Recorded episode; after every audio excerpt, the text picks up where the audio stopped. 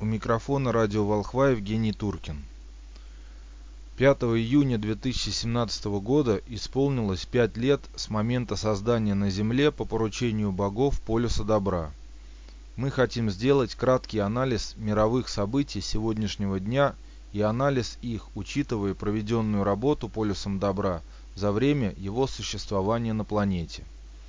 Полюс добра предпринимает активнейшие усилия по информированию человечества о реальных угрозах, нависших над ним планетой Земля и ближайшим космосом из-за скопления огромных сгустков негативной энергии, извергаемой, паразитирующей на чужом труде, утратившей способность к мышлению части самого же человечества.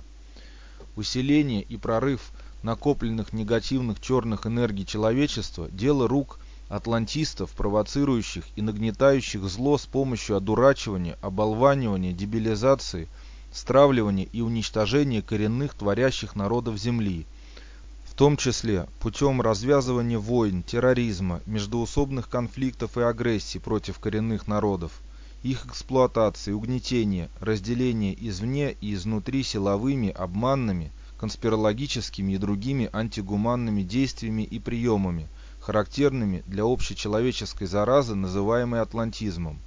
Благодаря целенаправленным действиям атлантистов и их пособников, к сожалению, поразившей подавляющее большинство современного человечества.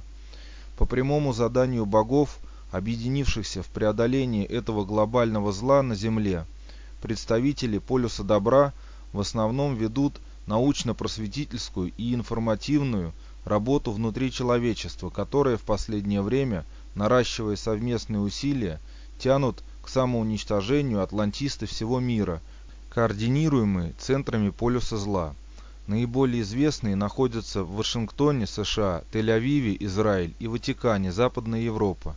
Имена главных координаторов атлантизма были указаны нами ранее.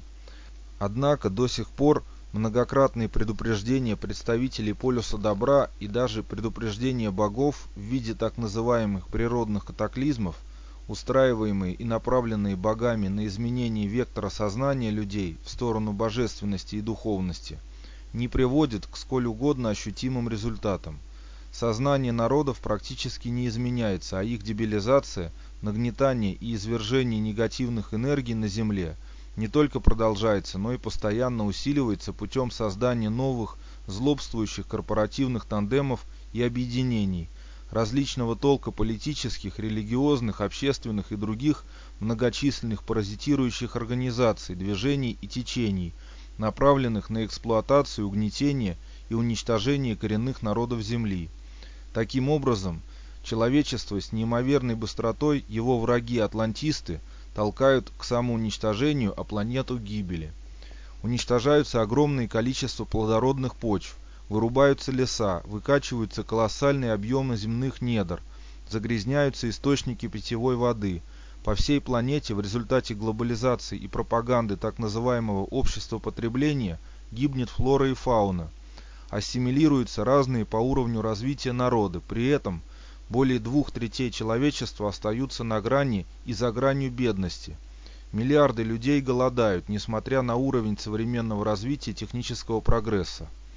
Аналогичная ситуация складывается в экономиках так называемых развивающихся стран, где за счет постоянно беднеющего большинства коренных народов богатеет значительно меньшая часть паразитирующей верхушки – придумывающий все новые камуфляжи с целью как можно дольше продлить свое паразитирование.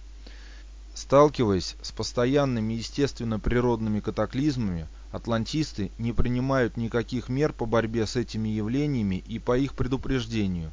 Зато они же тратят огромные деньги на разжигание ненависти между народами, государствами и разными регионами. Повторим, катаклизмы, устраиваемые богами, рассчитаны на переход сознания человечества из материальной сферы в духовную, то есть изменение вектора сознания. Атлантисты же своими провокациями, к которым в том числе относятся и терроризм, и убийства, и другие преступления, постоянно пытаются свести на нет работы по изменению вектора сознания и не замечают катастрофического состояния на всей планете.